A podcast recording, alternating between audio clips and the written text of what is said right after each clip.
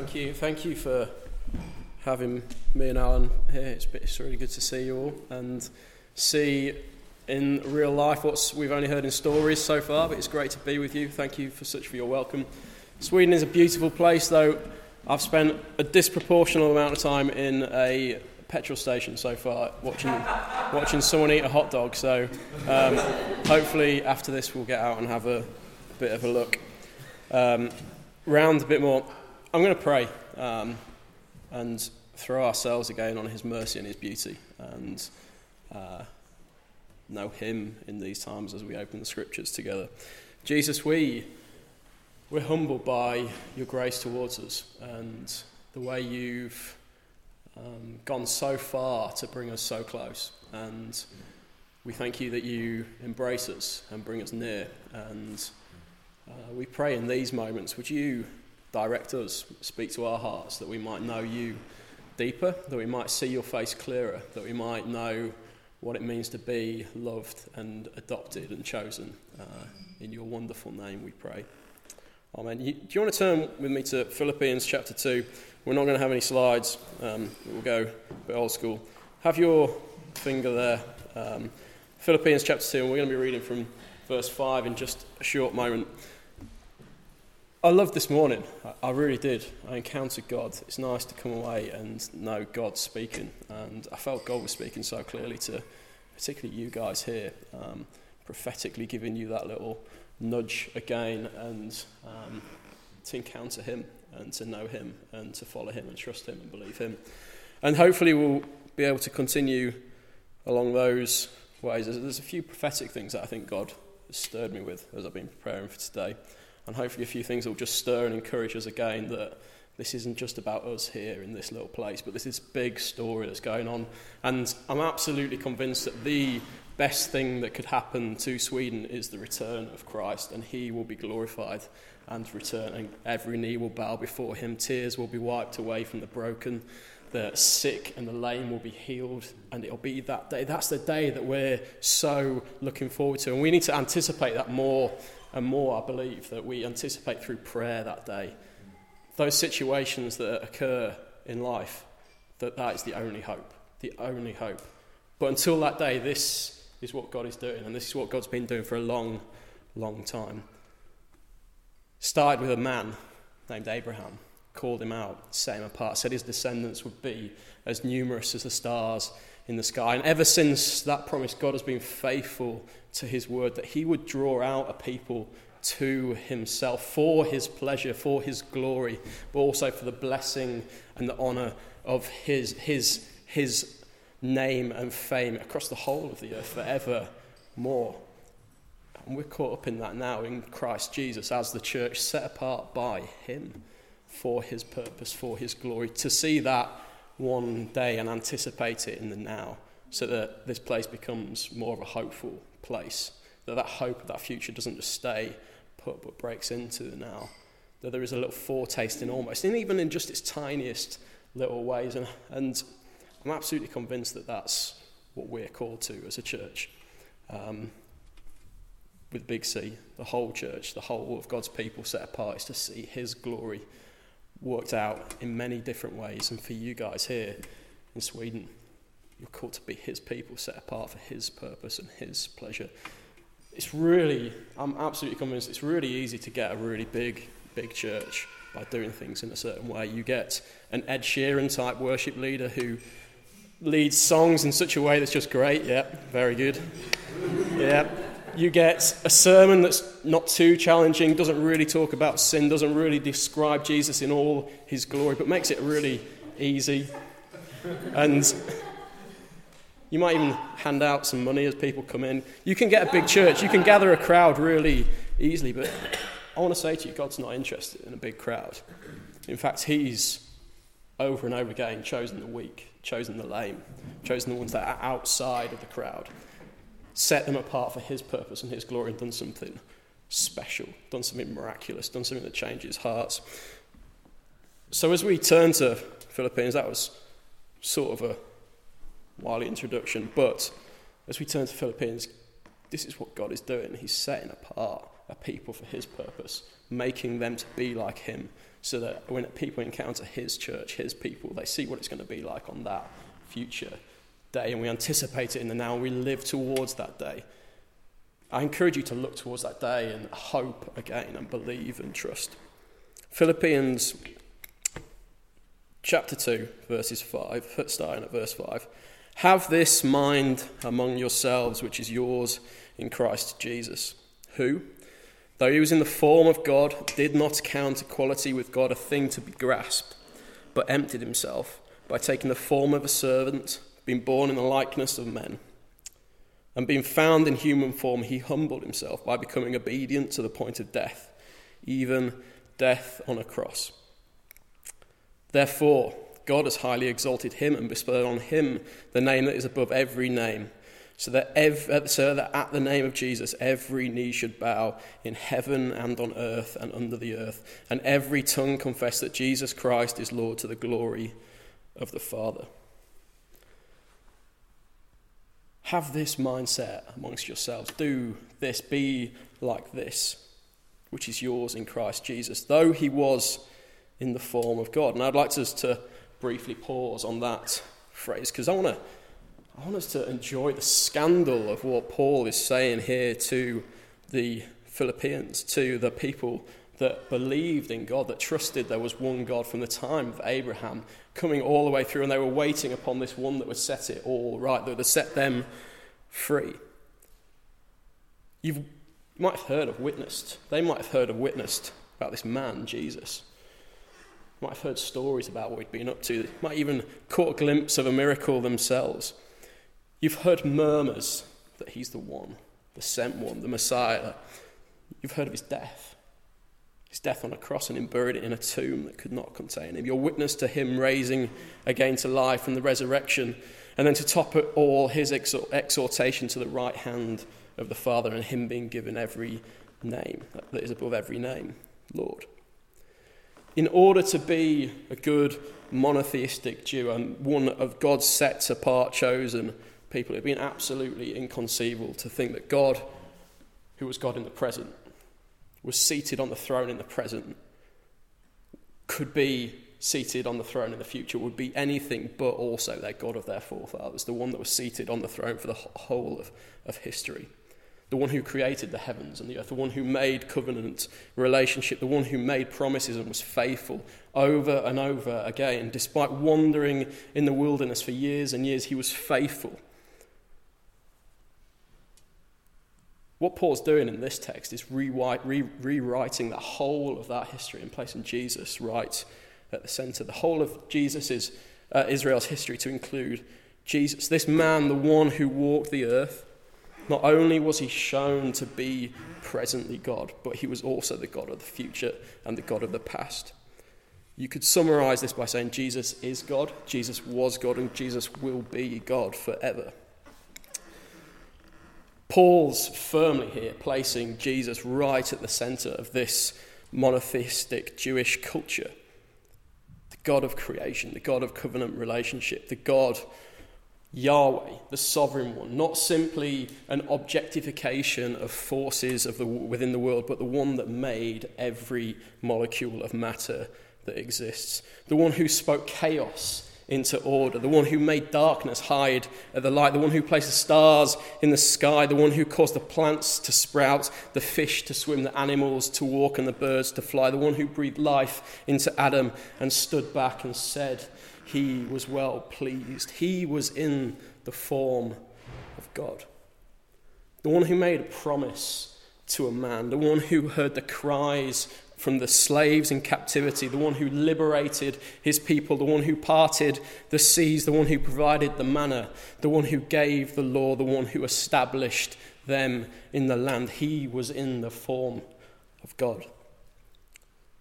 The one who history is written about, the one who holds it all in his hands, the one of the garden the one of the tabernacle, the one of the temple, the one of exodus and return, the one of to and fro, the one of give and take, of command and obey, of love poured out and love received. He was in the form of God, the one of total worth, the one of total honour, the one who every nation would delight in, the one who all praise was due, the one of power, the one of might, the one of majestic holiness, the one who makes you fall on your knees and say, Woe is me. He was in the form of God. He was in the form of God. He was in the form of God, yet he did not count equality with God something to be grasped. So, from that place of total worth, total honour, history written about him, where all praise was due to him, he didn't count that as something to be grasped at. And the term grasped, it's not something like he's grasping at something that's out of reach to him, but instead it's the unwillingness of him to use his status for his own benefit and his own privilege. He was God. He is God. He is seated on the throne, but he chose to not use it for his own privilege. And this paints us a picture of Jesus who's incredibly secure in his identity. No need to exploit his power and position to get to look good or to get noticed. Jesus, who in the very form of God, who had, had equality with God but chose not to use it for his own gain or advantage. Yet it pains me that we live in a world where the exact opposite is true. Status is something to be grasped at, in some cases, even to be removed for pain of others. is to be worked for. It's, to be, it's the, the thing that some people's lives are totally defined by getting to that position. That's what I'm known for. I'm that person. Status that once achieved we want to exploit it for our own gain. I'm the person in power. I'm the richest. I'm the boss. I've got the best car, the best job, the coolest house, the best looking wife, the best behaved kids. And you can insert whatever idol it may be. It's very, very rare for us to see people who have status and honour bestowed upon them, yet not using it for their benefit or privilege themselves. I think, I think we're in danger, brothers and sisters, of letting that kind of culture imbibe church, the biggest church, the best church, the one that does the most stuff. We're called to be different. We're called to be like someone else.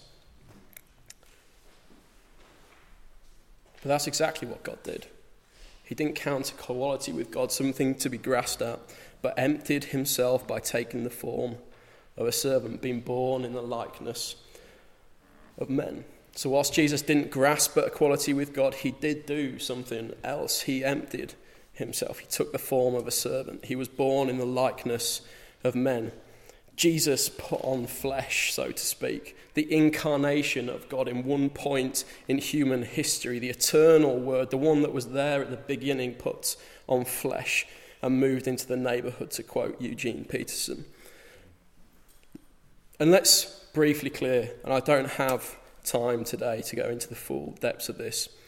Let's clear one very common misunderstanding of this word emptied himself.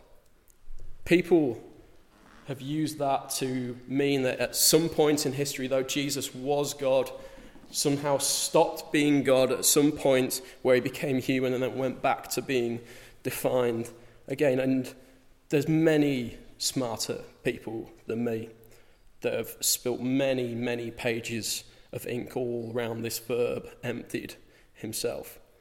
Many an author has taken this to mean that when God became flesh, Jesus some, somehow ceased to be God is categorically not true. It's the course belief centre of our faith. Jesus at no point ceases to be God. He doesn't empty himself of divinity. In fact, he doesn't empty himself of anything. Some of the better translations, the NIV in particular, says he made himself nothing. You could describe that Jesus, maybe in this time, as some sort of chosen submission to God the Father, but no less divine than him. And that's the crux of what we believe. And it will become so, so important in a few moments' time. He emptied himself, he poured himself out, he gave up everything that could have been used for his own advantage for something else. So, whilst I'm confident, and like I say, many, many smarter people than me have spent many, many discussions on this, at no point did Jesus become uh, less than God or cease to be God. I do want to quote here, Charles Spurgeon, I think, summarizes this really well. The doctrine of the eternal filiation of Christ is to be received as an undoubted truth of our holy religion.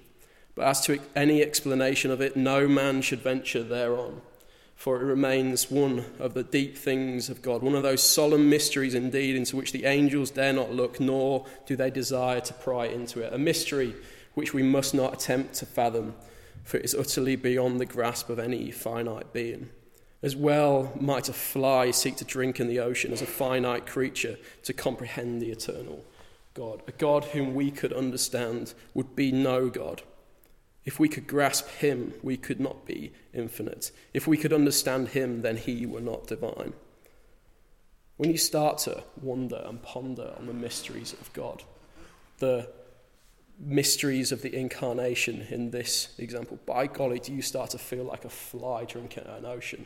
My words are not enough to describe how beautiful he is and how wondrous. And those things aren't mine to understand. I'm finite. He is infinite. If we could understand him totally, then he would not define.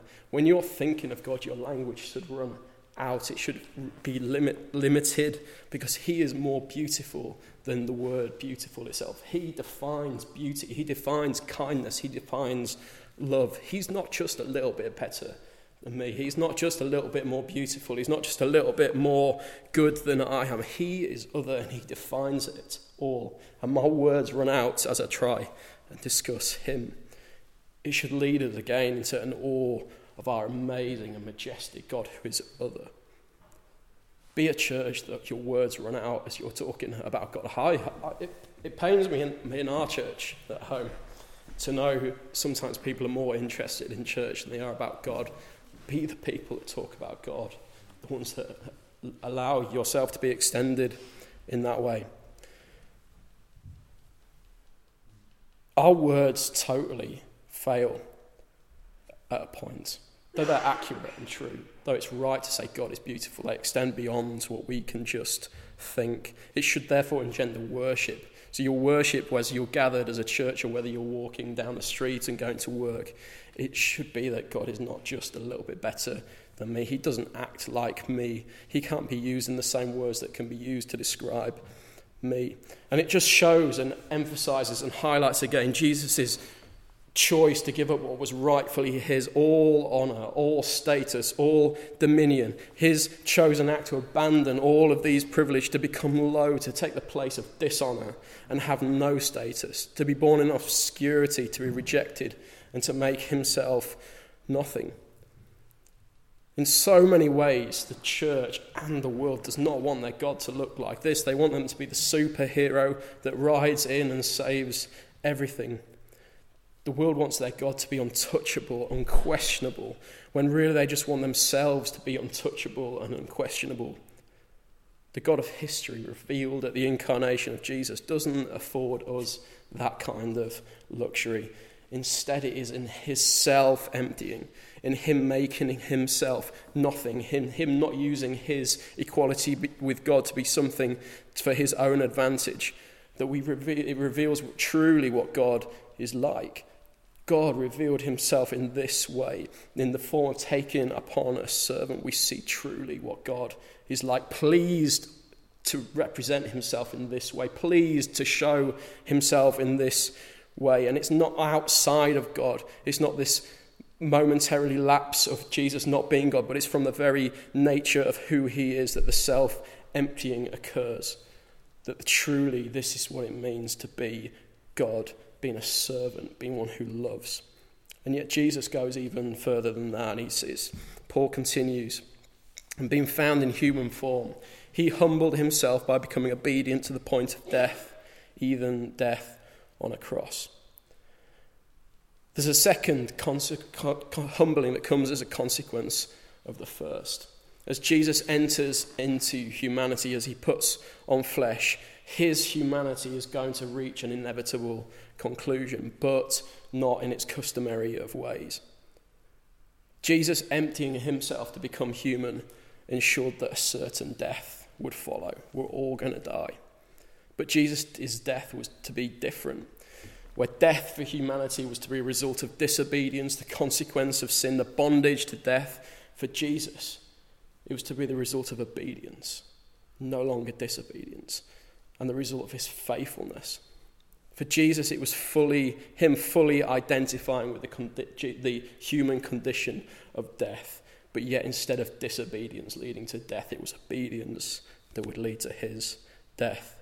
And even more so for him, that in his case it would be death by crucifixion, strung up on a cross, the punishment reserved for rebels and disobedient servants. And we see this decision for him to become human, to go all the way along the road of obedience and faithfulness, to not, to not turn his back, to not say no, to say yes to God, in submission to the Father, yes, all the way to being uh, to the death on a cross. It was a decision about being really what it meant to be God. This is who He is one who is faithful, one who is obedient, the one who would uh, go all the way. That in putting on flesh, by becoming nothing, by being in the form of a servant, to the point of where He's raised up on a Roman cross. It is that moment that the whole the, the glory of God is revealed to all once and for all, undeniably, as he's raised up, as they mock him, as they say, If you really are the Messiah, then take yourself down. If you really are God, if you really can save souls, then save yourself, not knowing the irony that this is the expression of what it means to be God. Truly, he was King of the Jews as they mocked him, and truly, as they forced a crown of thorns onto him, he was crowned glorious, magnificent, faithful, obedient. This, brothers and sisters, is what our God is like. He's not the superhero that we want him to be. And he doesn't shy away from being one who enters into weakness and walks the difficult paths. He's not the untouchable one that sits on a cloud barking out orders for the world to follow. He's not the God that the world needs him to be. He's not the God, the God that the world wants him to be, but he's the God that the world needs him to be the one who Sweden needs him to be, the one who made himself nothing, the one who showed his humility, the one who uh, considered how his love for others was greater than his self personal comfort. The real humiliation of the incarnation of the cross is that the one who himself was God and the one who never during the whole process stopped being God could embrace such a vocation, such a path, such an end. That's the glory and the beauty of our God revealed in the incarnation and the cross. And therefore, God has highly exalted him and bestowed on him every name that is above every name. Therefore, this takes us immediately back to what has just come. Because Jesus humbled himself, became obedient to the point of death on a cross, therefore, God has highly exalted him.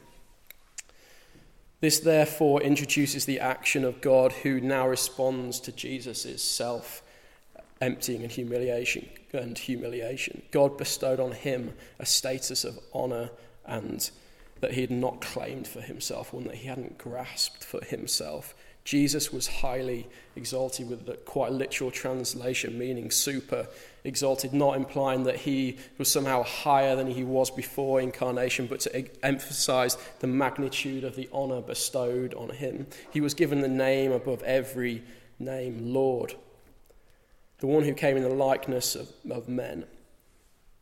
Jesus. Jesus, the name he bore throughout his human life, has now been given another name, Lord. Jesus is Lord.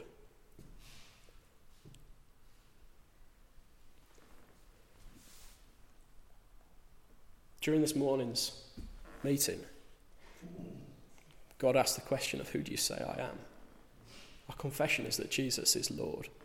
Jesus is Lord, the name that has been bestowed on him by someone else. And we enter into that honour and worth proclaimed to him. He now commands that position of worship and honour. So, what for us? Have this mindset for us. I want to say to us that as we, as people who proclaim Jesus as Lord, that we don't just make that some sort of throwaway Christian statement that we have to sign up to. we've got to be very careful about saying Jesus is Lord because his lordship was revealed to us as death on a cross. Have that mindset amongst you that prefers the other, that will follow obedience to the point of pain and suffering. The one who went all the way on our behalf, so that as we stumble and fall, and as we find that our obedience runs out at that point, yet empowered by the Holy Spirit, we get to live in Jesus' obedience and know his Jesus is Lord. It's a big statement to make he's the, he's the one revealed in this way. And that means that when things are going really, really well, we get to say, Jesus is Lord.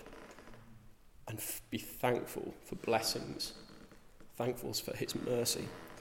I was just reflecting in the build up to this weekend away. The last 18 months for us as a church has been one of such amazing highs, incredible, incredible lows. We went through a time of declaring Jesus is Lord over buying a building. We were praying for a million pounds, and we found the million pounds turned up. Not out of the blue, but through work and through effort and prayer and giving. And we get to say Jesus is Lord. And got, we got to stand in front of, I don't know, 100 people and say, God is faithful, obedient to his promises to his people that he would do what he says he does, build his church we get to declare Jesus is Lord. And that's the easy point. We get to see 12 months later death, pain, suffering. And you get to stand up in front of people again and say, This has happened. This is painful. But Jesus is still Lord. We don't get to pick and choose our end destination or just the good bits of Christian life, we get to humbly follow Him, picking up our cross, following Him to obedience we get to say in the most painful of situations that Jesus is Lord, which means that He's coming to set all things right in one that one day that we as the church gather together anticipate in the now by becoming like him having this mindset amongst us as we proclaim Jesus is Lord. Things start to change. Our perspective shifts. It's not just about my pain and my discomfort in the now but it's about the preference of someone else. And on that final day when he returns and every knee bows and confesses and sees that he truly is Lord, he's not the God that this world wants, he's the God that this world needs. I'm going to finish there. That's all right.